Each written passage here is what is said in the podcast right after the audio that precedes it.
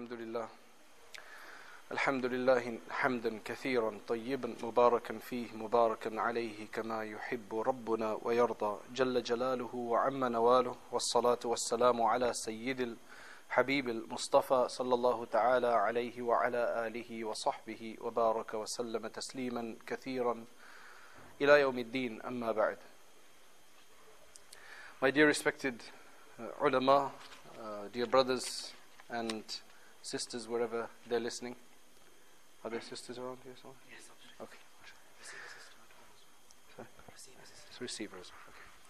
Assalamu alaikum to everybody. the topic uh, for today is a rather a broad one. The turmoil before the day of judgment. It's a very relative thing. When does that what when does this turmoil begin? How much earlier than the day of judgment? It's a very relative term. When is the day of judgment? Nobody knows that. The last day. How far off are we? That's something that nobody knows. And nobody will ever know until it actually begins. Because there are a number of ahadith which contribute to the nature of this, the confusing nature of this. And it's meant to be confusing and unknown.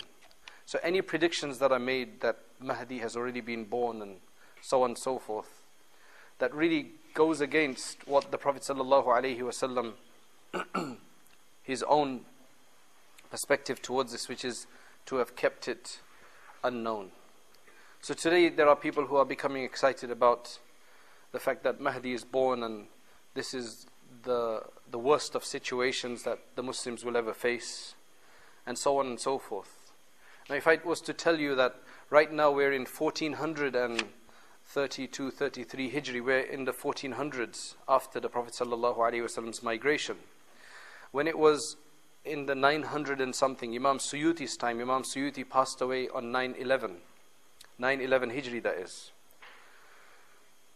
That was his 9 11 Hijri, that's not our 9 11 as such.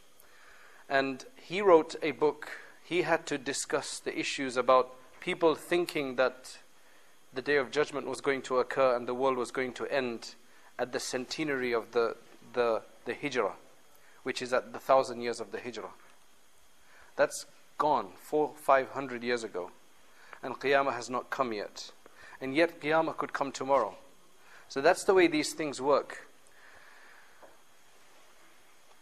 If you look at the signs of the day of judgment, you've got hadith in there which the Prophet ﷺ said that before the day of judgment comes, or as it draws closer, time will contract. So much so that a year will seem like a, a year will seem like a month. And a month will seem like a week, a week like a day, and a day will just fizzle out like a small piece of firewood just fizzles out when you ignite it. And I'm sure we experience some of that. I'm sure that if you go to different countries of the world, you will experience different levels of time. In the sense that in some places, time seems to be suspended. You get more out of your day than you get in other places. And probably in England, London's probably the worst part in worst in that sense, in the sense that we have absolutely no time. Despite the many conveniences and amenities that the modern technology and progress has provided us, and yet we still don't have any time. It is such a it is such a juxtaposition, it is such a contradiction that just confuses man. And yet the Prophet ﷺ mentioned that that will happen. So despite many facilities, many uh, things that are supposed to have made life easy for us to get from point A to point B, to make your coffee in two minutes as opposed to ten minutes, and things of that nature, yet still we don't have time.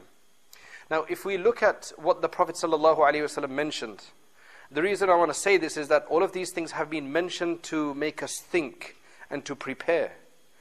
There's no point waiting for the Mahdi. We've got something a lot more critical to think about whether Mahdi comes tomorrow or 200 years or 1,000 years after this.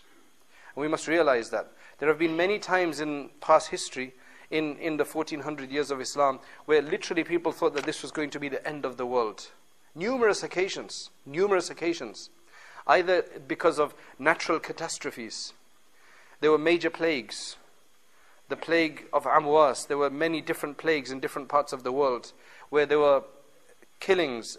Uh, people just died in huge numbers. 70,000 people died. 70,000 people a day were dying in different parts of the world.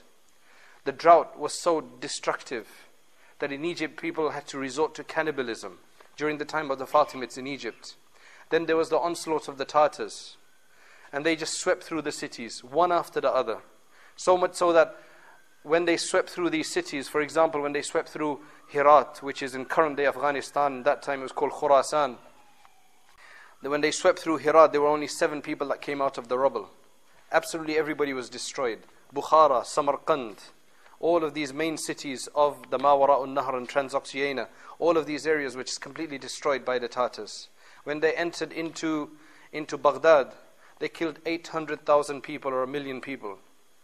And people thought that was the end. And that was the Islamic Darul Khilafah of the time. That was the time of the Abbasids, the Abbasid Caliphate.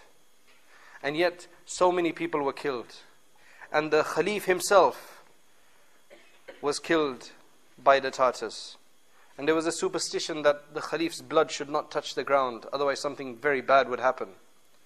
And they believed that that was the only thing they had a strong belief in. So then they decided how to kill the Khalif and they rolled him up in a rug and beat him to death. So we've had all of these things happen. We've had about 90 years after the Second Crusades when not a single salat was performed in Masjid al-Aqsa. Today we've got a problem there.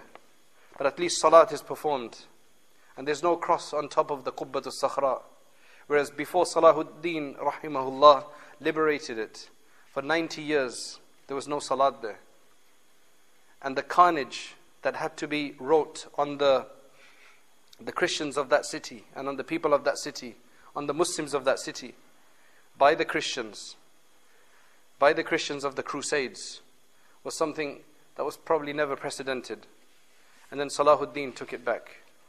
So, you've got all of these instances.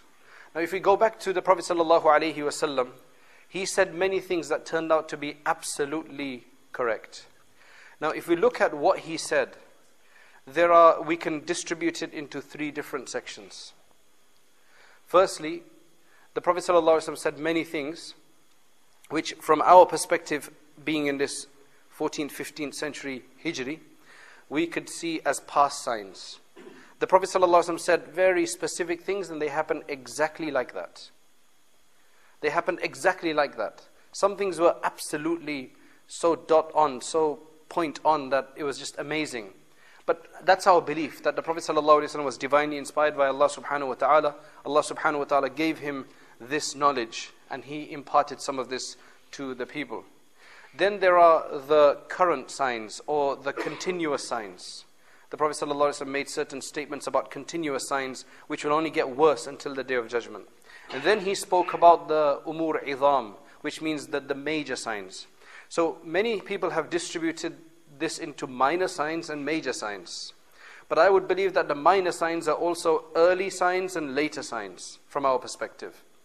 The difference between a minor sign and a major sign, one perspective of that is that the minor sign are those which will not necessarily be global and affect everybody at once they will affect different people in different parts of the world in different intensities.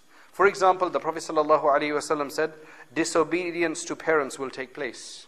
Now, disobedience to parents is worse in some cities and some countries than in other countries. The prevalence of singing women, this is prevalent in some areas, it's not as prevalent in certain other areas. You may argue that with the satellite dish, it becomes prevalent around the world and it becomes a global phenomenon. You could definitely argue that way. But there are no hard and fast rules of def defining the minor and major signs. Except that we know the major signs is when things will really start to take a turn. Start to take a turn, and that will be the turn towards the day of judgment. So these are the minor signs. Then there are the major signs. And the major signs, they, that, that is what comprises of the Dajjal, the Antichrist, Mahdi alayhi salam, Isa alayhi salam, Gog Magog, Yajuj Ma'juj, the Dabba, and so on. So let us take a quick look at uh, throughout our history in terms of what the Prophet ﷺ said it's virtually impossible for us to cover everything in a very short span of time. But just to give you some highlights of the different things that the Prophet ﷺ said, it will inshallah increase our faith in the Prophet ﷺ, increase our iman, our iman in the religion that he has brought, and we will see that God is very much, Allah subhanahu wa ta'ala is very much still in control. And all of these things are happening as perfectly as has been prophesied by the Prophet sallallahu alaihi wasallam. And then we will speak about our responsibility. Because there's no point giving us a tour of the different things that have happened and the things that may happen. Yes, they do, they do make for very interesting talk. They do create a lot of interest. But that's not the point of this. The point of this is that whether there's an interesting talk or a discussion, how are we going to take part in this? Because at the end of the day, tomorrow, as the Maulana was saying before myself, before, before I came on, we have to stand in front of Allah subhanahu wa ta'ala. And then Allah subhanahu wa ta'ala is not going to ask us, did you wait for the Mahdi? Did you prepare for his coming? Because that's not the point. Mahdi is just a situation, is, a, is, is an aspect that this the course of this world will, will eventually show. Whether we are there or not is a different story. The thing is that we each have responsibilities, regardless of whether, whether Mahdi or Dajjal or uh, anybody else comes in our lifetime. Because we are all connected to Allah subhanahu wa ta'ala in our own very unique ways. So let us start from the beginning. The Prophet sallallahu alaihi wasallam, he mentioned a few things. For example, there's a hadith that's related by Imam Bukhari that Umar radiallahu an once asked Hudhayfa radiallahu an. Hudhayfa radiallahu an was the keeper of the secrets of the Prophet sallallahu alaihi wasallam. There are many things that the Prophet wasallam did not mention in public. He only told a few individuals. One of them was Hudhayfa radiallahu an. He was probably known to be told many of these things. Things that he did not always divulge to others. Sometimes he mentioned something after a fact. For instance, he, when, if you wanted to know whether somebody was a hypocrite that died in Medina, if you wanted to see if he was a hypocrite or not, after the time of the Prophet ﷺ, you would see if Hudhayfa radiallahu an attended his funeral or not. And if he didn't, then there was a likelihood that that person was a munafiq, and the Prophet ﷺ had told, had told him about that. But there were many other things that were told. So Umar radiallahu knew about this. He was very, he was always very, very concerned about these matters. So Umar radiallahu once asked Hudhayfa radiallahu about the fitna which had been, he had heard that it had been described as the fitna, the turmoil, the test, the problem, the mischief, an issue that will plague the ummah and will occur in such a way that it will be like the waves of the ocean. So he asked Hudhayfa radiallahu anh, can you tell me about that? And Hudhayfa radiallahu anh, he would always give a very symbolic kind of response. He would say, he said in this case, Ya Amir al-Mu'mineen, la ba'sa alayk. O leader of the faithful, you have no problem. It's, it will not affect you. Don't worry about it. Umar radiallahu an was always concerned. So he asked Hudayfa radiallahu an, that I've heard about this fitna, can you tell me about it? He said, you don't have to worry about it. Because in baynaka wa baynaha bab, bab and mu'allaq. Sorry, bab and mughlaq that between you and it there is a door which is closed. There is a locked door between you and this fitna that you speak about. Umar radiallahu an immediately clicked on and he said, Ayuftahul bab, O yuksar. Will this door be broken or opened? There's a door between me and the fitna, but will it be opened or broken? And that's when Hudayfa radiallahu anh said, La bal yuksar, it will be broken. It will be broken. And then Umar radiallahu anh said, ذاك أحرى ألا يغلق. Then maybe it was better if it was never, it was never closed. And this is exactly as took place. This was a very symbolic response. That this door will be broken and not opened. Umar radiallahu anh was literally the door in his over 10 years as Khalif. The way he established the, the Muslims after the turmoil that had set in after Abu Bakr radiallahu, uh, during Abu Bakr radiallahu anhu's time, which Abu Bakr radiallahu anh laid the groundwork of. Because after the Prophet sallallahu alaihi wasallam passed away, there were many different tribes and people around different areas which decided that, oh, we're going to take this aspect of Islam and we're going to reject this aspect. We, they began to pick and choose and kind of manipulate their faith to suit themselves because now they reckon that the Prophet Muhammad had left this world. Abu Bakr radiallahu anhu in his over two years, he went and he settled the situation with uh, Khalid bin Walid and uh, other Sahaba. He, he managed to stabilize the situation, get everybody back on the single kalima, on the one kalima of Tawheed and all of the different aspects of the religion. When Umar radiallahu an became the Khalif, he was able to take this a lot further.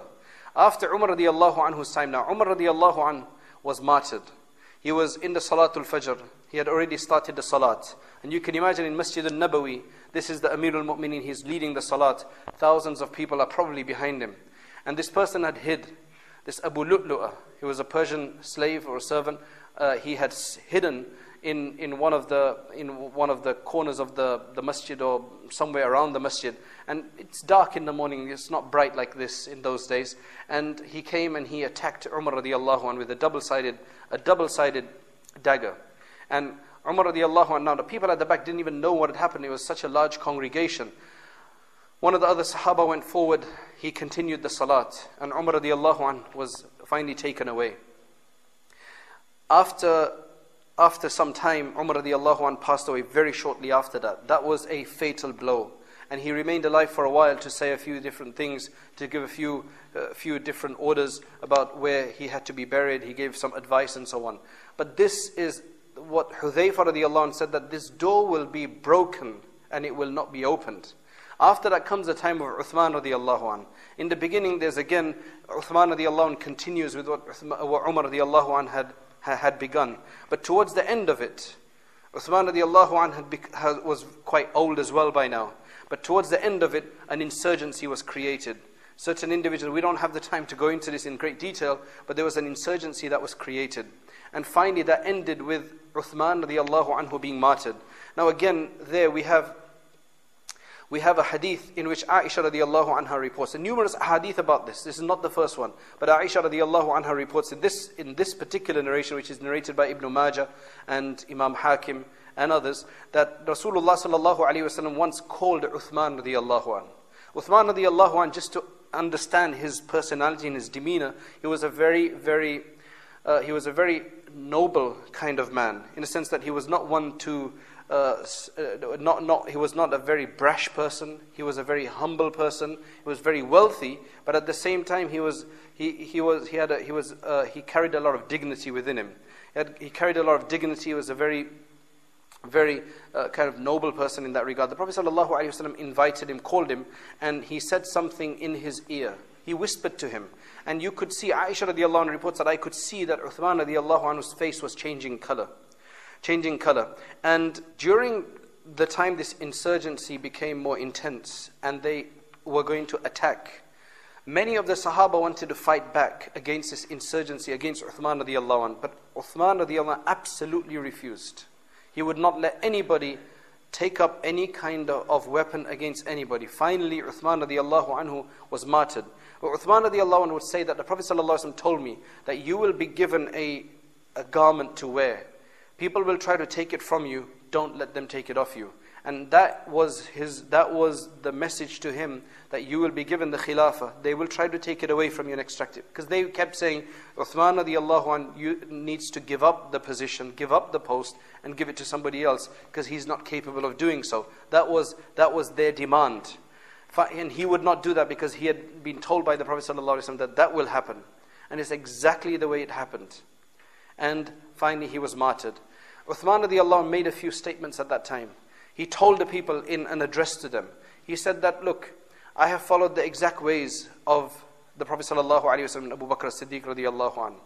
If, if you unsheath your sword right now, then it will never again be resheathed.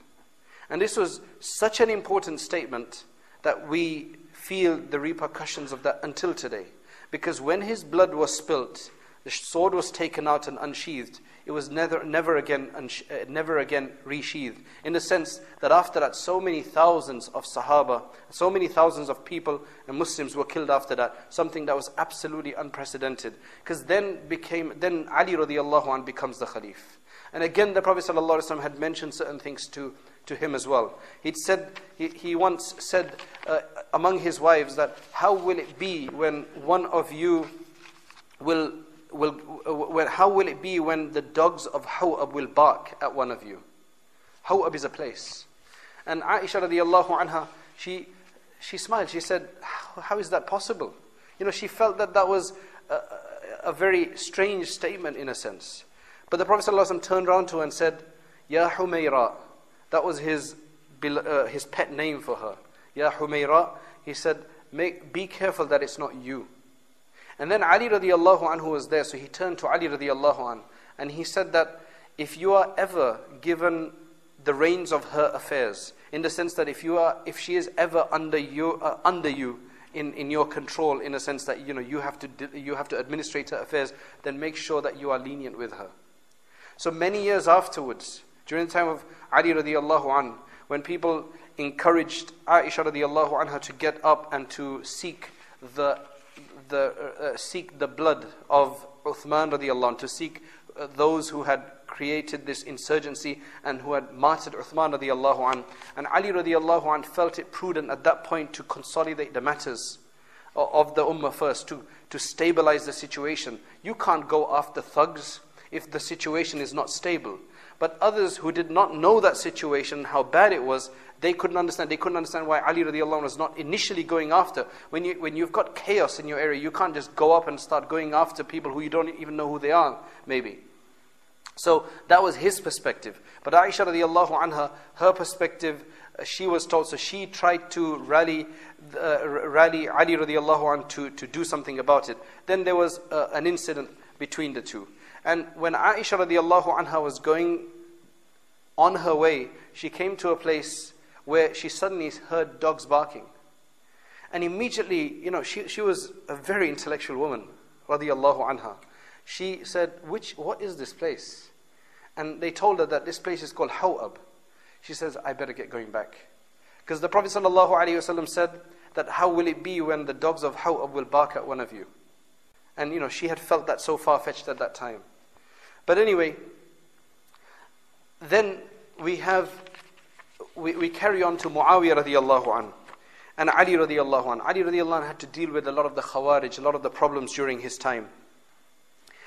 Imam Ahmad relates from Abu Hurairah radiallahu an that the Prophet sallallahu alayhi wasallam said, O Muawiyah, he said to Muawiyah radiallahu an, that if you are ever give, ever, if you are ever made in charge of the affairs of the Muslims, فَاتَّقِ اللَّهَ وَعْدِلْ Then make sure you fear Allah and that you are just. Treat them justly and fear Allah subhanahu wa ta'ala. Muawiyah said that as soon as I heard that, or from the time that I heard that from the Prophet sallallahu alaihi wasallam, I knew that I was going to be tested with this position. I knew I was going to be put in this position to be tested because of what the Prophet sallallahu alaihi wasallam had said. And then eventually that is exactly what happened. Finally, after Ali radiallahu anhu was also martyred. And what happened then, again, it's something which a group of Khawarij. Now, these were people who were on some high level of what they thought was, uh, they were uh, on some high level of literal interpretation of uh, the Quran and Sunnah. And they felt that they knew more than Abdullah ibn Abbas radiallahu and Ali radiallahu and others. And they had their own very strict and rigid interpretation of the Quran. They felt that Ali radiallahu had gone against the deen because of his uh, so-called ceasefire or peace treaty with Muawiyah radiallahu an and Amr ibn al-As radiallahu an. So they decided to send three people to go and murder these uh, Muawiyah radiallahu an, Amr ibn al-As radiallahu an, and Ali radiallahu an. The one that went to Muawiyah radiallahu an, he attacked him. Muawiyah then was a very, very uh, large person, well endowed, very large person. And when he was struck, he, he, he, it wasn't a deadly blow, so he, he, he was saved. The one that went after Amr ibn al-As, Amr ibn al-As happened to be sick that day, so he did not go to lead the Fajr Salat, somebody else did. And that person was, was attacked in, in his place. And these were all in different areas. These were in Damascus and uh, Ali radiallahu an was elsewhere. Ali radiallahu an, he was attacked and he was martyred. So after Ali radiallahu an, the people gave bay'ah to Hassan, his son radiallahu an. Now Hassan radiallahu an, again the Prophet ﷺ had said to him that you will be the cause of peace between two mighty group of Muslims. And this he had said about Hassan when he was a young boy. That this son of mine, this grandson of mine, Allah subhanahu wa ta'ala will use him to reform the, uh, the, the affairs of the Muslim ummah in that sense. When he was given the khilafah for about six months, he wrote to Muawiyah radiallahu anh, and he said that I will turn this over to you. And he made a few conditions, and he said, I will turn this over to you. He felt that the best way to have the, uh, to consolidate the Muslim ummah again was this way. So he went, he told Muawiyah radiallahu anh. Muawiyah radiallahu anh accepted. And then Muawiyah became the Khalif radiallahu anh. And as you see, the Prophet had told him that you will get this, this will happen and make sure that you are just and you, uh, you, you treat the people with, with justice. So you have a number of things now. When Muawiyah, when Ali radiallahu anh was, had this skirmish with Muawiyah radiallahu anh, there were a number of Sahaba, high prominent high profile Sahaba involved on either side. You had Talha and Zubayr. Talha and Zubayr, they were one, uh, they were, uh, both of them were part of the ten that had been glad, given glad tidings of paradise. So with regards to Zubayr radiallahu anh, for example, the Prophet sallallahu alaihi wasallam said, تُقَاتِلُهُ وَأَنْتَ لَهُ ظَالِمٌ He told Zubayr that you will, you will quarrel or fight with Ali radiallahu anh, whereas you will be his oppressor. You will be on, in the oppressing side. He had forgotten that. So when he was fighting on the opposite side against Ali radiallahu an, Ali radiallahu an managed to see him and meet him and he reminded, you remember the Prophet said that you will fight with me and you will be the oppressor? When Zubayr radiallahu an heard that, he immediately remembered what the Prophet had said and he desisted from it. He desisted, he left the war immediately. Then on the other side with Ali radiallahu an, there was Ammar ibn Yasir radiallahu an. The Prophet ﷺ had mentioned about him that تَقْتُلُهُ الْفِئَةُ الْبَاغِيَةُ That the, the side which is on the wrong, that have gone against the, the rightful position, the rightful Khalif, they will be, sorry, they will kill him. And he was killed by somebody from the side of Muawiyah radiallahu an, which proves that Ali radiallahu an was more on the correct opinion in this regard in the sense that there's always going to be one truth in anything. For example, let's just say that there's a divorce case, and you go to three muftis, and each one of them, each one of these jurists give you a different opinion. One says it is a talaq, but it's a talaq raj'i, it's a revocable divorce. And another one says no, it's a talaq ba'in, it's an irrevocable divorce. Another one says it's not divorce at all. Right? Now, all three can't be right, can they? Only one three is going to be right, eh, only one of those three are going to be right according to Allah. But each one has probably done their best to understand the situation and provide a ruling. Right? So you have to go with whoever is right, whoever you think is righteous and trustworthy in this world. But in reality, only one can be true according to Allah subhanahu wa ta'ala. That's what I'm trying to explain. So for example, even when we go into the four madhabs, and one says you raise your hands, and another one says you say Ameen aloud, and another one say you don't, one of them, according to Allah, is probably the best opinion. But we have to follow whatever we think is best according to the knowledge that we have and what the Imams have told us. So that's the way the responsibility of each mufti, each jurist, is to give the best possible opinion according to their understanding that Allah subhanahu wa ta'ala has, has given them the qualifications for. but at the end of the day, only one thing can be true according to Allah subhanahu wa ta'ala. So in this case, though Muawiyah radiallahu an, Aisha radiallahu anha, Talha, Zubayr, they were fighting for the right cause and they didn't have any personal motives. It was demanding the right thing, but they saw things in a different way. So they were not incorrect in the sense of they were not in, in unjust in terms of what they were trying to uh, ask. But Ali radiallahu an had a better understanding of the situation and he was more correct in that regard. However, this is not a history lesson. The point I'm trying to say, the point I'm trying to say is, uh, the point I'm trying to make rather, is that with all of these things, which I've just skimmed over, the Prophet ﷺ said, made some very penetrating, very specific remarks, and each of them came to be absolutely true. Now, if we fast forward a few years, right? If we fast forward a few years, and we get to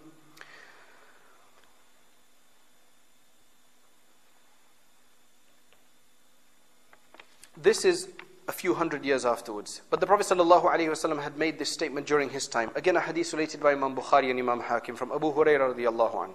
The Prophet ﷺ said that لا تقوم الساعة حتى تخرج حتى تخرج نار من أرض الحجاز تضيء أعناق الإبل ببصرة The Prophet ﷺ said that the day of judgment cannot occur, will not occur, until a fire erupts from, Hijaz, from the land of Hijaz. And it will, be, it, will illuminate the necks of the camels of Busra. Right? But not Basra. Basra is a new city that was established after the time of the Prophet ﷺ in uh, current day uh, Iraq. This is Busra, Busra Sham, which is in the Levant, which is just south of Damascus. You're talking about several hundred kilometers away from Medina Munawwara. Ardul Hijaz, and in others it's about Medina. It mentions Medina. So Ardul Hijaz, Hijaz is the western province, western board of, of, of the Arabian Peninsula. A fire will erupt from there, which will illuminate the necks of the camels of Busra. Many hundred miles away. Can you imagine that statement? However, this happened. A, firstly, it began in Medina Munawwara. Just outside Medina Munawwara, there were many earthquakes, tremors. And then a fire erupted. But by that time, now think of the response of the people when a natural catastrophe like that is occurring, when they see an impending danger. We, what we do is we just watch for details. We put on Al Jazeera, right? We put on the BBC and whatever else that we look at and we're just looking for information. We just want to hear about it, see it, you know, make it more vivid. That's, that's what we do. And sometimes we say, May Allah have mercy on them. May Allah have mercy on them. But look at what these people did. Everybody rushed to the masjid men, women, and children. The, the, the, the, ruler of the time, he freed all of his slaves. And they were all inside because now what happened is that a massive it was, there was an eruption. It's called a fire, but it was an eruption of lava from one of the one of the, uh, the volcanic, it was, there was a volcanic movement and lava erupted. But it was ajib because it was just moving towards Medina Munawwara. Because if you go today, there are two massive lava tracks just outside Medina. Very dark. We, we hardly ever get to see that, but if you actually travel outside Medina, there are these black, completely black areas and there are volcanoes in that area. And this only happens like in many hundred years. But the Prophet ﷺ had mentioned that this is, he, he mentioned as a major fire. It would just consume everything in its wake. And it was coming, it was traveling slowly, but it was coming towards Medina Munawwara. Directly. And when you say Medina Munawwara, it's very small. It wasn't a sprawling city of the, at the time. You know, the masjid was the center, the Masjid al-Nabawi, and then things surrounding it. The people saw this as an absolute impending danger. They gave up everything, they went to the masjid. And they were just there making salat, in sajda, in prostration, seeking forgiveness for their sins, crying, and trying to, uh, trying to entreat Allah subhanahu wa ta'ala in this humble way to, to remove this. And miraculously, what happens? And geolo- geologists today are absolutely dumbfounded as to how this could have happened. This fire, this lava, was coming exactly towards the masjid, in the sense that it was coming towards Medina Munawwara. But just a short distance before, before it, it suddenly took a turn. Who could turn this thing? It was literally consuming and melting everything in its, in its way. I mean, that, that's what it was. It was just leaving just heaps of. It was just so bright that you could see a city in it, they said which means that the, the flames and or the, the, the, the, bubbling of it was such that it seemed like skyscrapers could be seen in it. That's how people described it at the time. But such a thing to just suddenly take a literally just like a, a sharp turn. But now you can see from this that du'as are powerful. But de- de- depending on the amount of danger there is, your dua needs to be that much stronger. Allah wants to see you how much your iman is. The people had iman. They weren't just watching it, they weren't just spectators. You know, this is what we have turned to become spectators of these things. We don't make the dua for it. Because du'as do have this power. But again, another aspect of it is the fact that the Prophet ﷺ had mentioned this so clearly. Because what happened now south of Damascus, now I traveled from Medina Munawwara by bus to, to Jordan, to Amman, Jordan. And that took about 14 hours, right? It, it takes a long time. It is quite a distance. The shepherds and the Bedouins of that area, they said that, at that on that night, and obviously they're not known about, you know, they, they, they were not in connection with the people of Medina Munawwara. That, oh, this is happening there. What they saw was that at night there was such brightness that they could see the necks of their camels in that area, in Busra, which is in Syria today. And then later they discovered that it was actually from there. But the Prophet ﷺ's prophecy was just so apt that they would be able to see it. So these I would call the early signs. So perfect, just so dot on. And then you go, I would co- consider the, the, the second group of signs to be called the intermediate signs. For example, the Prophet ﷺ said, a famous hadith, that the day of judgment will not occur until the most fortunate person in this world will be Luka ibn Luka, the base-born son of a base-born. What that is trying to talk about now, this is not class racism. This is not talking about that. This is speaking about a person who you would never think could become, have any leadership qualities, could be considered to be fortunate because they've been mean people all along. They've been mean people all along. They've just been very despicable kind of people. But yet, respect of such people will grow. So much so that they will be considered to be the most fortunate person. Now, today, I was listening to the radio some time ago, and the talk show host is talking about children wanting to be famous nowadays. You know, one is that your son or daughter wants to be a famous scientist a proficient, a proficient expert in something. You know, a great Maulana, a great Mufti, a great Shaykh al Hadith, or whatever it may be. That's absolutely fine. Those ambitions are good, right? We need to support those ambitions. Because in order to become a major scientist or an architect or whatever it may be, you need to work accordingly. You can't just become one of those things.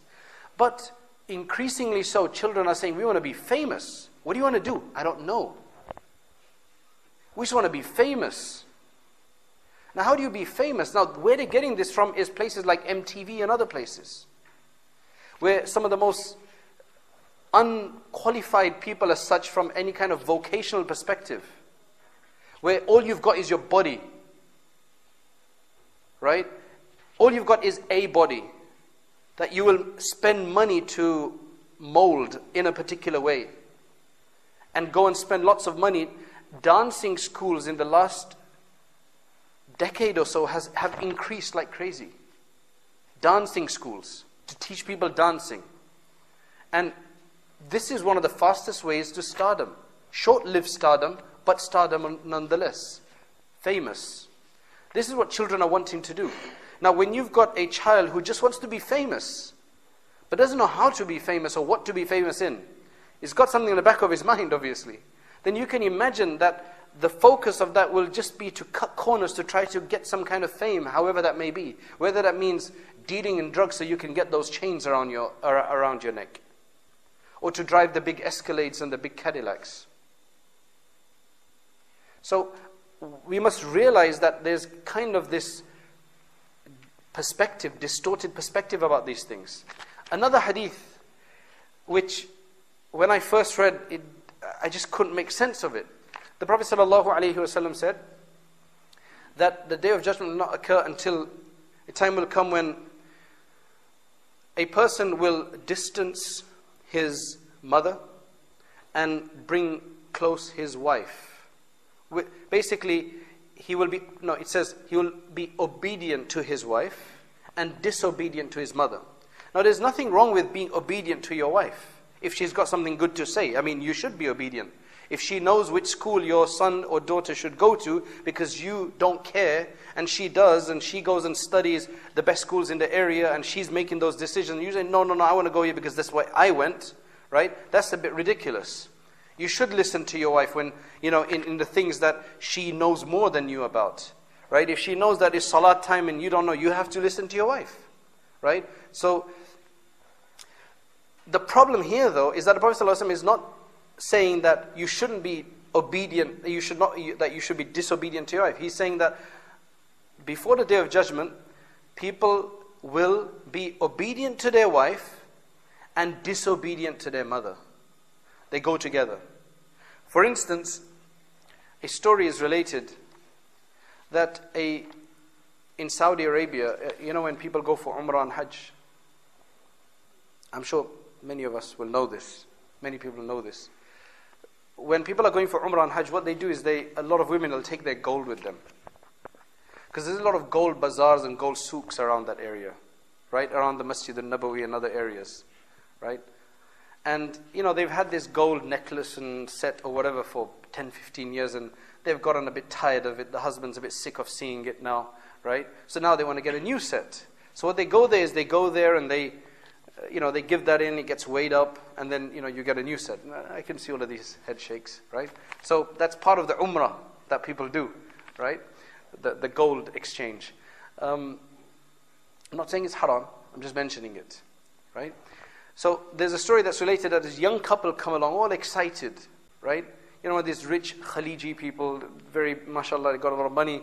So it comes, brings his wife in, and along with that comes an old woman into one of these gold shops, and she's holding a little child. So the husband's there showing all of these different sets. Oh, look at this one, look at this one, pick whichever one you want. You know, he's in a romantic mood. Right? And Finally, she picks something. At, the, at, that time, the old woman, you know, is standing there. You could assume it's the mother. It's his mother looking after their newborn child. So, okay, 10,000 riyal, for instance. So, the shopkeeper says 10,700. He says, why is that? You know, I know it's 10,000, you said. He said, yes, but... So he points to the mother, and she had, bichari, uh, she had, poor woman, had found a little ring which she wanted to get for Eid. And the husband just, the, the, the son, the husband of the wife, just turns around to her and says, Old woman, what do they want with gold? Just imagine the situation. He's so excited about buying his wife expensive set, telling her, buy what you like. Poor mother picks up a, you know, a small ring. Nothing in comparison to what they're buying. And he's like, old women and gold? What's that got to do with each other? She puts the ring down and just walks out of the shop, goes towards the car. Now, the wife turns around to the husband and says, Look what you've done. She's not going to look after her baby anymore. I mean, I think it's something to cry about. I don't think it's something to laugh about. I'm serious. It, it, it's serious. And so the husband, okay, picks up the ring, goes out, looks for his mother, and says, You know, here you go. She says, Wallahi, I've taken an oath by Allah that I will never wear gold again until I die. and th- this is when a person doesn't understand the respect. He's so much in love and romance with the wife that he doesn't respect the mother. Now, look, I know there are situations when the mothers are making it unbearable for their children. I completely understand that as well. So, you know, th- those people who don't use this as an evidence against their daughter in laws. Daughter in laws are also very persecuted sometimes. Because what happens with the mother is that she loves her son, the son loves her, and then gets him married, and she's all excited about it. But then discovers that, oh, this son, so, uh, my, my, my son actually loves somebody else now. So she becomes an enemy. She becomes an enemy. And she can't rationalize it. And it becomes really bad. So that's unreasonable nature. But even in, even in that case, we're told to be polite. If she tells you to beat your daughter, sorry, your wife, we're not to listen to our mother because that's haram. Obedience is not in haram things. This is out of respect.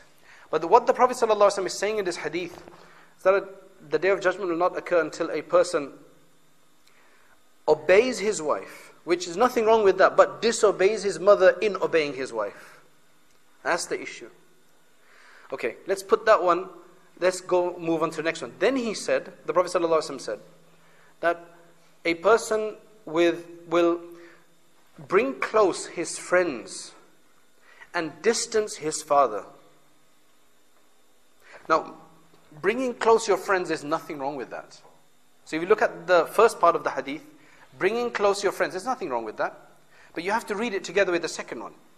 Bring close his friends, but distance his father. How do you do that? Tell me. How do you do that? You're living with your parents, you're, you're in the same room sometimes. How can you still be closer to your friends? Amazing. You're in your room, you're sitting in the room where your mother and father and the whole family is sitting. You might be sitting next to your mother or father, but you will be closer to your friends. Welcome to Facebook. You will be closer to your friends in the sense that you're chatting away with them, you're doing different things, you're in a different world. And your family's in a different world, yet you are next to each other. That doesn't make Facebook haram. I'm not saying, I'm not giving any fatwas here. I'm just talking about a phenomena, the craze, and what the Prophet ﷺ said.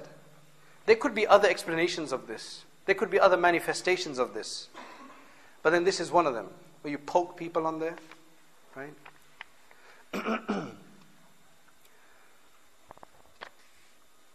so that's what the Prophet ﷺ said.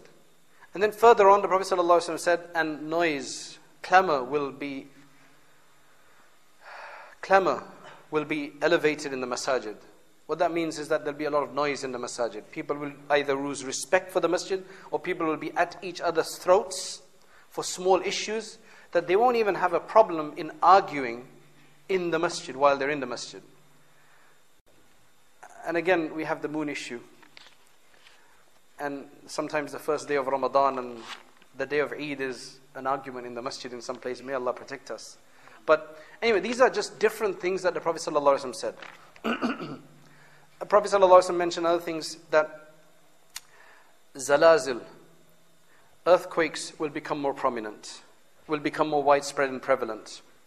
There will be subterranean sinkings or subterranean collapses. That is khasf. Khasf means where suddenly a sinkhole will appear and everything on top will just absolutely and totally just, just, just completely disappear into the ground, will sink. And we've had that in numerous places. I think there was a recent one in Bolivia or somewhere else where you can literally see where the, the house that's next door is still standing, but next to it is a massive gaping hole. And every, all the houses next to it have just suddenly disappeared. There are obviously geological explanations for this, but why there and nowhere else? Right? You know, if it was such a firm thing, nobody would live there if people really knew. It's up to Allah subhanahu wa ta'ala. But these are things that the Prophet said that these sinkings will take place. He talked about transmutation, which is people's face changing into something else. A kind of evolutionary process, if you might want to call it. But the main thing is zalazil. Zalazil which is earthquakes. Now you see that there are earthquakes taking, uh, I mean, happening in places that hitherto were unknown to be earthquake prone. So, khalas, that's, that's another aspect. Let's fast forward to the major signs. When all of these minor signs, they will continue, they will become more intense. And finally, there will be great chaos in this world. Because the Prophet ﷺ said that yakthur al-harj. Harj. Harj is al-qatl there will be a lot of killing. And now you see, eh, just in the Middle East, of how many people have been just killed for nothing, absolutely, just asking for their rights, asking just for justice, for better living conditions, basic hum, human, human needs, nothing more than that. And for single people to want to hold on to their position at the expense of thousands. You've seen how these things can happen. When these things will increase, and again, I'm not making any prediction, I'm just saying exactly what the Prophet ﷺ is telling us. When these things will increase, because these are all signs of the day of judgment, these are all minor signs of the day of judgment. Then finally, ulama, to try to find a solution, and this is mentioned in certain narrations, that the ulama, the, the, the, the true ulama of the different parts of the world, will constantly be going for Hajj every year to look for the Mahdi. Because we know from the hadith that the Mahdi will appear in the Haramain. So they will go and they will be inquiring about this. And this will be a group of the ulama, the main ulama of different parts of they'll just go there themselves, you know, looking for a, uh, some kind of relief from the problems. And I haven't mentioned the many other aspects. I've just talked about the minor signs. But leading up to the Mahdi, there is to be some serious stuff. And you know, if you want to learn about that, we are actually doing a detailed course about this, which is always put up online on zamzamacademy.com. We finished the early signs. We're on the intermediate signs. We'll be, inshallah, moving to the major signs. But in great detail, it's not the time to do here. Where it's going to get a lot worse. If you think this is bad right now, according to what is mentioned, it's going to be some serious stuff. But finally, what will happen is that ulama will be going to the haram to look for Mahdi. And they will eventually, in that, the right year, they will hear that the Mahdi is around and they will find him. And they will say, Oh Mahdi, whose name is, will be Muhammad, the responsibility is on your shoulders. This is some matter that you have to take up. The Mahdi will be, he will not want to take it on because, you know, he probably doesn't feel up, whatever the situation is. In fact, it says that they will follow him from, uh, they, they will, he, will, he will quickly go to Medina, they'll go there, then he'll quickly come to Mecca. Finally, he will, uh, when he, when he is really told, and he will, he will reveal himself. That will be a, eventually a global phenomena. That's the beginning of the major signs, where things will change in this world then. After that, what will happen is the Mahdi will have many people behind him. And then the Dajjal will appear. Now that's a story on its own, but I'm just giving you the highlights. The Dajjal will appear, and it says that he will come from the east, from Khurasan or Isfahan. Isfahan is in the general Khurasan area of the earlier days, which Isfahan, I think today, is in, is in Iran. And there are, there are details about exactly, it says that it will be from the Jews of Isfahan or from Khurasan and he will come and he will start to create his corruption. What it says about the Dajjal is that the reason, you see, the hadith, they mention, the Prophet ﷺ said that there's not been any prophet who did not warn their people about the coming of the Dajjal. Even Nuh alayhi salam warned his people of the coming of the Dajjal and how bad and severe a problem he's going to be. In fact, what the Prophet ﷺ said is that he is the worst of the fitnas that are being awaited. Now put that in perspective. Think to yourself, what is your worst fitna? Is it women? I'm talking to the men. Is it women? Is it money? Is it good cars? Something that you know you should not be indulging too much in, which makes you miss your prayer, makes you commit haram, makes you do wrong, but you just can't help it. It's just a fitna, you know it's wrong. That's a fitna. A fitna is a challenge. It's something which you know you shouldn't be doing, but you just can't help it. So think of your worst fitna how we're unable to avoid it. Well, Dajjal is supposed to be worse than all of that. When you think of it that way, you just hope that you're not there. That Allah take you before that. Because can you imagine? Right? We, we've got problems with our own little fitnas that we have around us. So can you imagine the Dajjal? However, let us give some. The, the whole point of this is not to make people scared. It's about preparing ourselves. The Prophet ﷺ said, Hadith Muslim, من قرأ عشر آيات من أول سورة الكهف عصم من فتنة الدجال. In another version it says, من أواخر سورة الكهف. Read the first minimum, read the first or last 10 verses of Surah Al-Kahf at least once in a while, at least once a week. If you can read Surah Al-Kahf once a week on Friday, then do that because that will be a protection from the Dajjal for you. You will be able to see through it. And the thing is that the Prophet ﷺ said that he will have kafara on his forehead, clear there, kafir. But, just like with everything else, the matter will be so confusing you won't know what's right and wrong. So despite the fact that it will be so clear, yet, as we see it today, clear wrongs and people still do it, justification. They justify it in some way or the other. It's only the people with penetrating deep iman that will be able to understand this. But inshallah, reciting Surah Al-Kahf will inshallah prepare us. Not just reciting it, try to understand Surah Al Kahf. Surah Al Kahf actually has three major stories, incidents that it mentions, which are very important to understand the differences between the truth and the batil. And anybody who understands them will be more prepared to understand when the Dajjal comes. I think we should start doing tafsir of Surah Al Kahf. We tell people to read it every week, but I think we should give the people the tafsir of Surah Al Kahf.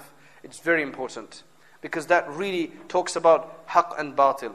You're talking about the Ashabul Kahf themselves, the people of the cave, and how they were able to sustain themselves, protect themselves despite the tyrant ruler of the time. And he talks about two other incidents, right, that are, that are very major. But anyway, that is being said as a protection from the Dajjal. Before Dajjal comes, it's mentioned that the Imams uh, sorry, that the mention of Dajjal will be made to be forgotten. The, the news of Dajjal, people will not really know that there is going to be such a fitna. Well, then this program here is a good sign, inshallah. Because what it mentions is that people will be made to forget that this Dajjal will come. So, he'll, so when he comes, you, you'll be unprepared. And when he does come, he'll do these strange things. There will be, it says that three years before that, the, world will, the world will be struck with drought in the, in the third year before, right, the first of the years, there will be one third less product, pr- pr- production of, uh, you know, of essential grains and things of that nature. Right? Which will obviously cause prices to go up and so on. We've seen that recently anyway. Pr- uh, the price of rice doubled in three years. Literally, doubled. Right? The second year, two thirds less production. It's going to be a drought. And the third year, meaning the year just before the Dajjal comes, is going to be no production, it's going to be a major drought. When the Dajjal comes, Allah will give him certain powers to increase his fitna. All of this is under the wisdom of Allah subhanahu wa ta'ala to test the people. He will be able to cause the rain to come down. How Allah knows best. But now, you know, with what they're doing with the reflections and things of that nature, Allah knows best. You know, there's lots of conspiracy theories. He will be able to cause plants to grow. Now, already they have what they call sterile seeds, genetically modified seeds of essential products, essential things, which have been modified in such a way that they give you a great crop, but then they do not regenerate. And they also take a lot of the nutrition of the ground. Many countries that were major, the big producers of wheat are now importing wheat. And there are certain companies that, are, that have these seeds. And you would want to buy them because they give you a good crop. But then you are dependent on them after that. Because it spoils your, your earth, your ground, your soil to produce, reproduce naturally the normal one when these genetically modified ones have been used. Allah knows best if this has anything to do with it. But there are some people who like to consider all of these things to be Dajjalic. I make, you know, I make no comment in that. Allah knows best. That's what I say. But it does sound sinister. So when Dajjal will come, he will tell people to believe him. The problem with thinking about Dajjal that we've been told is that nothing will be correct the way you see it. So if you are persecuted by him, then if you persevere and you make sabr, you will find that it will be it will be bright for you. It will be nur for you and light for you. Even if he's going to burn you or whatever the case is, you will find that it will be a blessing for you as long as you've had the patience. Everything will be just so distorted. So he will do a number of things. Anyway, we don't have the time to talk about Dajjal in detail, but then as we go along, Mahdi alayhi salatu wasalam will be knowing about this. But he will not have power against the Dajjal. That will be reserved for Isa alayhi salam. So eventually Mahdi alayhi salam will be in Jerusalem with a Muslim army with the Muslims behind him. Isa alayhi salatu wasalam, the Prophet Jesus, peace be upon him, will suddenly descend. Fajr time or Asr time, there are different narrations about this. On the eastern minaret of the mosque of the great masjid in Damascus. That masjid did not exist during the time of the Prophet. But he said, the Prophet said, and Damascus was not even conquered at that time, it was under the Christians, it was under the, the Romans. The Prophet ﷺ said that Isa والسلام, will descend when he will bow his head, when he will put his head down, it will, it's almost as if he's just taken a bath and drops of drops of uh, water will fall from his, from his forehead. He will have clothing that seems to be colored in some kind of yellowish, yellowish color. He will come to the eastern minaret of the masjid in Damascus. Now, Alhamdulillah, I managed to study in that masjid. There is an eastern minaret, the white eastern minaret. It's not open anymore. You know, they keep it closed. But the Jami al Umawi, the Umayyad mosque, which was uh, built by the Umayyads, Walid ibn Abdul Malik, I believe, it's a very large masjid, a very large courtyard, really big. And in that corner, behind that corner, is the Christian quarters of Damascus. It's very interesting stuff, this is. I mean, this is stuff that I've seen myself. And it says that Isa والسلام, will be brought down by angels and then he will come down. And then he will lead the people in Asr prayer, it says. Christians would have gathered, the Jews would have gathered, and the Muslims would have gathered. And when Isa والسلام, they will all know that Isa والسلام, is about to come. They'll all be waiting for him. Now, when the Salat time comes in, each one of them will want to call the people to prayer using the Muslims' adhan the others, they'll be wanting to use their horn, the, the Jews and the others, the bells. But the, it will be the Muslims uh, that will be chosen to give their adhan. And the Christians, it says that they will immediately recognize Isa والسلام, his function in the world, unlike before when he came as a prophet, when he will return, he will come as an ummati, as just a member of the ummah of the Prophet ﷺ, but with special uh, things that he has to do. It says that he will destroy the crosses, kill the swine, and when the Christians see this and they see, they recognize him, and remember the, the Jews are still waiting for their Messiah. They did not recognize Isa والسلام, when he first came, they rejected him. Right? The Jews. They will recognize him and he will tell them the truth. So all the Christians will convert to the true faith. The Jews that will initially fight with him along with the Dajjal, they will fight with him, but then after the Dajjal is killed, the Jews will follow him as well. But anyway, that's fast forwarding. What I want to talk about here now is that finally Isa والسلام, will go to Jerusalem. He's, because he will be told that the Dajjal is coming. Now, Dajjal will not be able to enter Makkah and Medina, Munawwara. Dajjal will go towards Jerusalem. And Isa والسلام, will go there in pursuit of him. And he says he'll get there like not, not, not too long. It mentions in one narration that Dajjal will have a donkey whose ears will be this many cubits long. And that just sounds strange. But does it sound strange? Because if you look at that, what is clearly, that, that's not a very strong hadith. But what's clearly mentioned is that Isa والسلام, will catch up to Dajjal by the door of Lud, Babul Lud. In what, and, and I've been to Lud, it's in Israel. It's, that's where the Ben Gurion International Airport is, in a place called Lud. Lud is actually a predominantly Muslim uh, town there's a Tablighi Markaz there as well, Jama'ah Markaz there, right? And it's close to uh, uh, the Ben Gurion International Airport. It's on the way from Jerusalem to Tel Aviv. That, it says Lud. The place is still called Lud. They call it Lod, L-O-D, right? Um, Isa والسلام, will follow him up to there. When he will come to Jerusalem, Masjid al-Aqsa, there is a door that, has, and, I, have seen this door, that I think it's called a golden gate or something. It's never been opened. They said it's only going to be open when Isa والسلام, will come.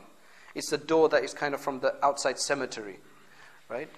And Mahdi والسلام, will already have, iqamah would have already been given.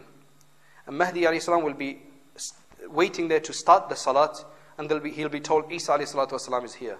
He'll want to move back to let Isa والسلام, lead the prayer. But Isa والسلام, will say, No, no, it's been given, the iqamah has been given for you, you lead the salat. So he will finish, he will lead the prayer. And after that, Isa والسلام, will go in pursuit of Dajjal. He'll be told that he is by Lud. When he gets to Lud, he's not seen Dajjal before.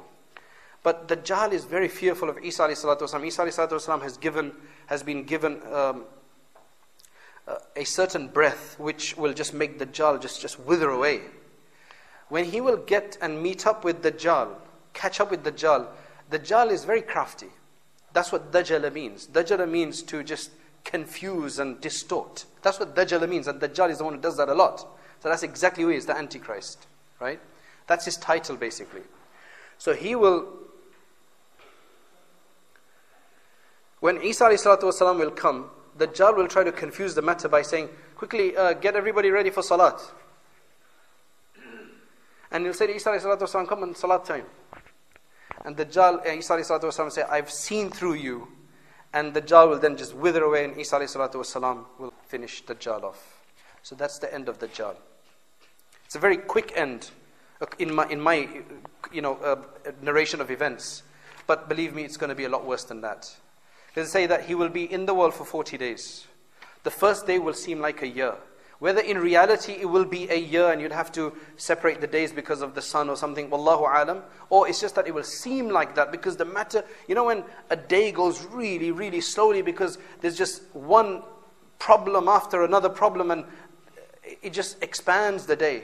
Can you imagine a year? The second day will be like a month, the third day will be like a week, and then the rest of the days will be like your normal days. That's how long the Dajjal will stay.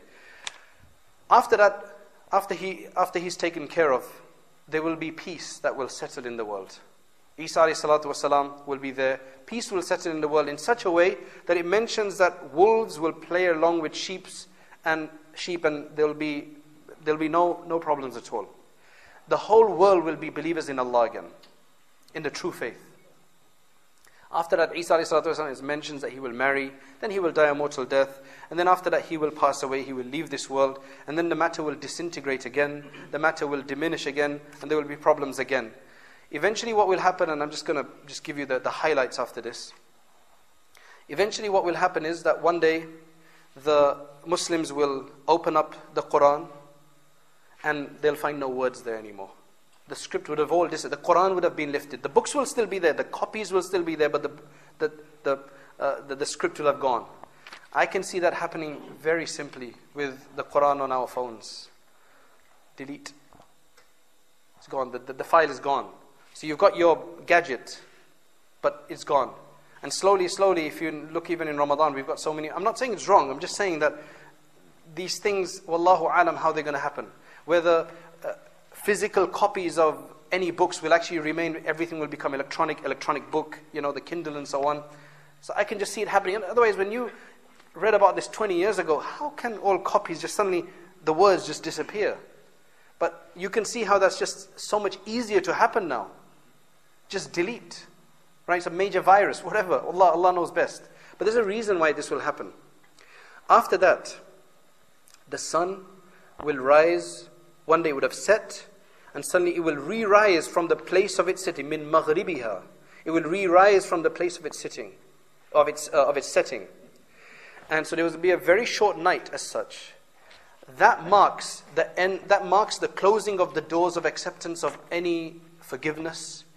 Therefore, after this, now this is a critical point, because now no du'as will be accepted, no conversions will be accepted, because there's it's, it's all ended now. Then the dabbah will come. This is the beast, right? This is the special beast that Allah will send. and how that's going to be, Allah knows best. But it will mark each person as a believer or a disbeliever because now it's all set. You cannot change anymore. The doors of all of that change is closed and acceptance have closed. That signals the absolute, you know, running down of events. Then a wind, a soft wind will blow. And all of those who believe they will feel it under their armpits and they will slowly perish from that. They will die out, depart from this world. And then the time will come when there is not a single person to say Allah, Allah. Allah, Allah is the nourishment for this world. This world, in, as mentioned in the hadith, sustains itself because people say Allah, Allah.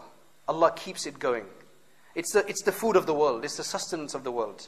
When there's nothing like that, the day of judgment will occur, and that will be the final day. Going back with all of these events, does it matter when Mahdi comes? No. Because whenever a person dies, that's his qiyamah. Who knows who's going to be there when Isa والسلام, will come? I forgot one major, one major incident. That after Isa والسلام, has dealt with the Antichrist, the Dajjal. Another fitna will begin, which is the Gog Magog. Ya'juj Ma'juj. When kulli hadabin yansilun. They'll just come out from everywhere. That will be something Isa والسلام, will not be given the power to deal with just like he dealt with Dajjal.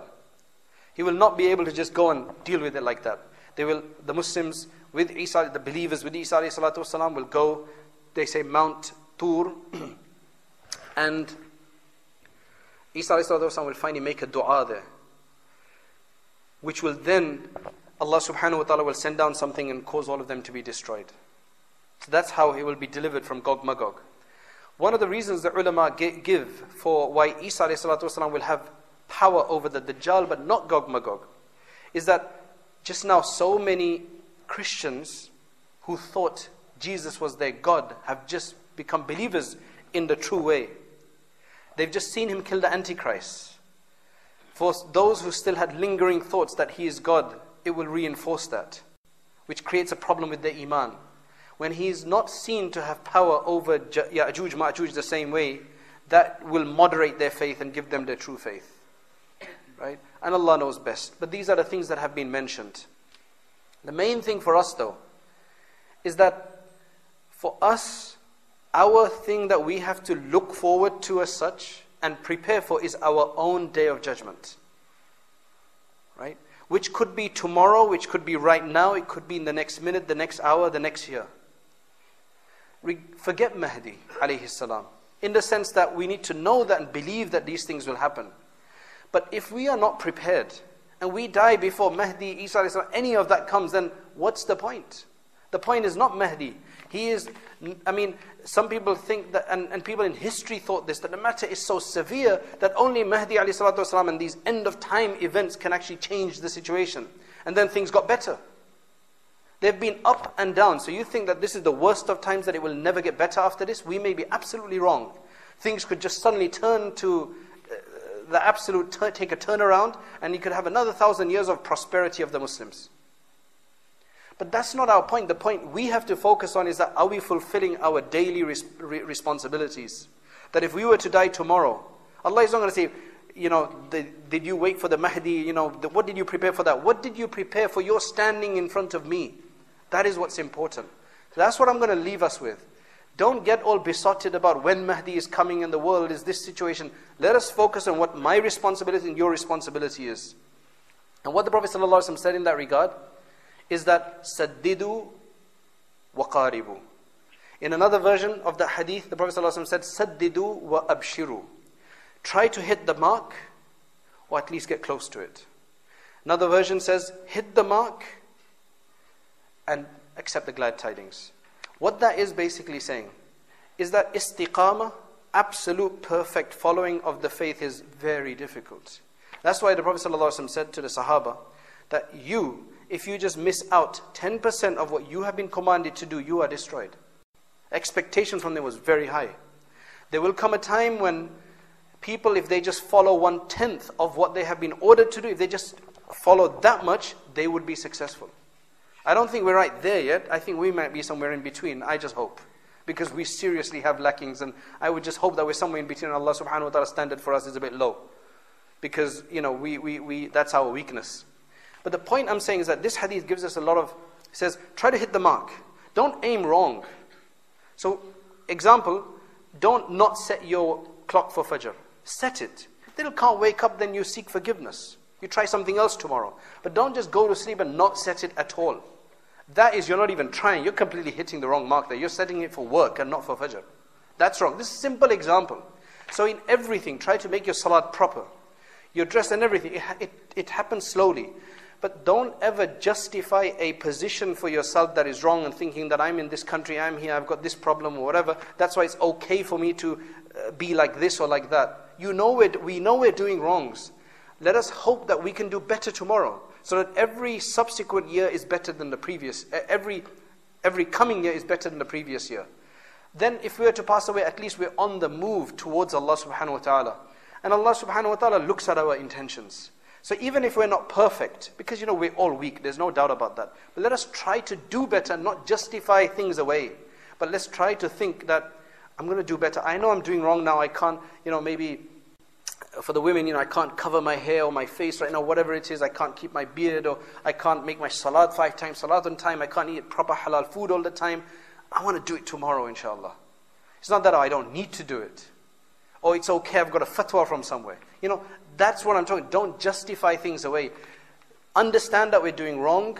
Understand that we're involved in maybe haram and wrong things. And we ask Allah to strengthen us and to make us better. So that at least tomorrow we do better than today.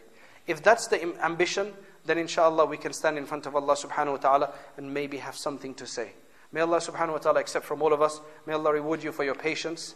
It was a bit scrambled here and there, but th- that's the way these things are if you really want to give a kind of overall picture. Hopefully, you understood the early signs, the middle signs, and the final major signs.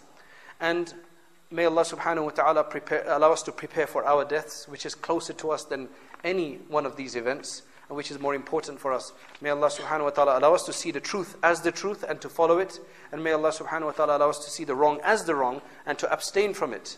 That's very important. That's a very important dua that we must make. May Allah subhanahu wa ta'ala not allow our hearts to deviate after He's given us guidance. And may Allah subhanahu wa ta'ala not cause us to doubt the truth after He's given us conviction in the truth. These are very important things for the maintenance of our faith. Allahumma inna na'udhu bika min ash-shakki fil haqqi ba'da al-yaqeen. That's a dua that we should all read. So may Allah subhanahu wa ta'ala give us that tawfiq. Wa da'wana.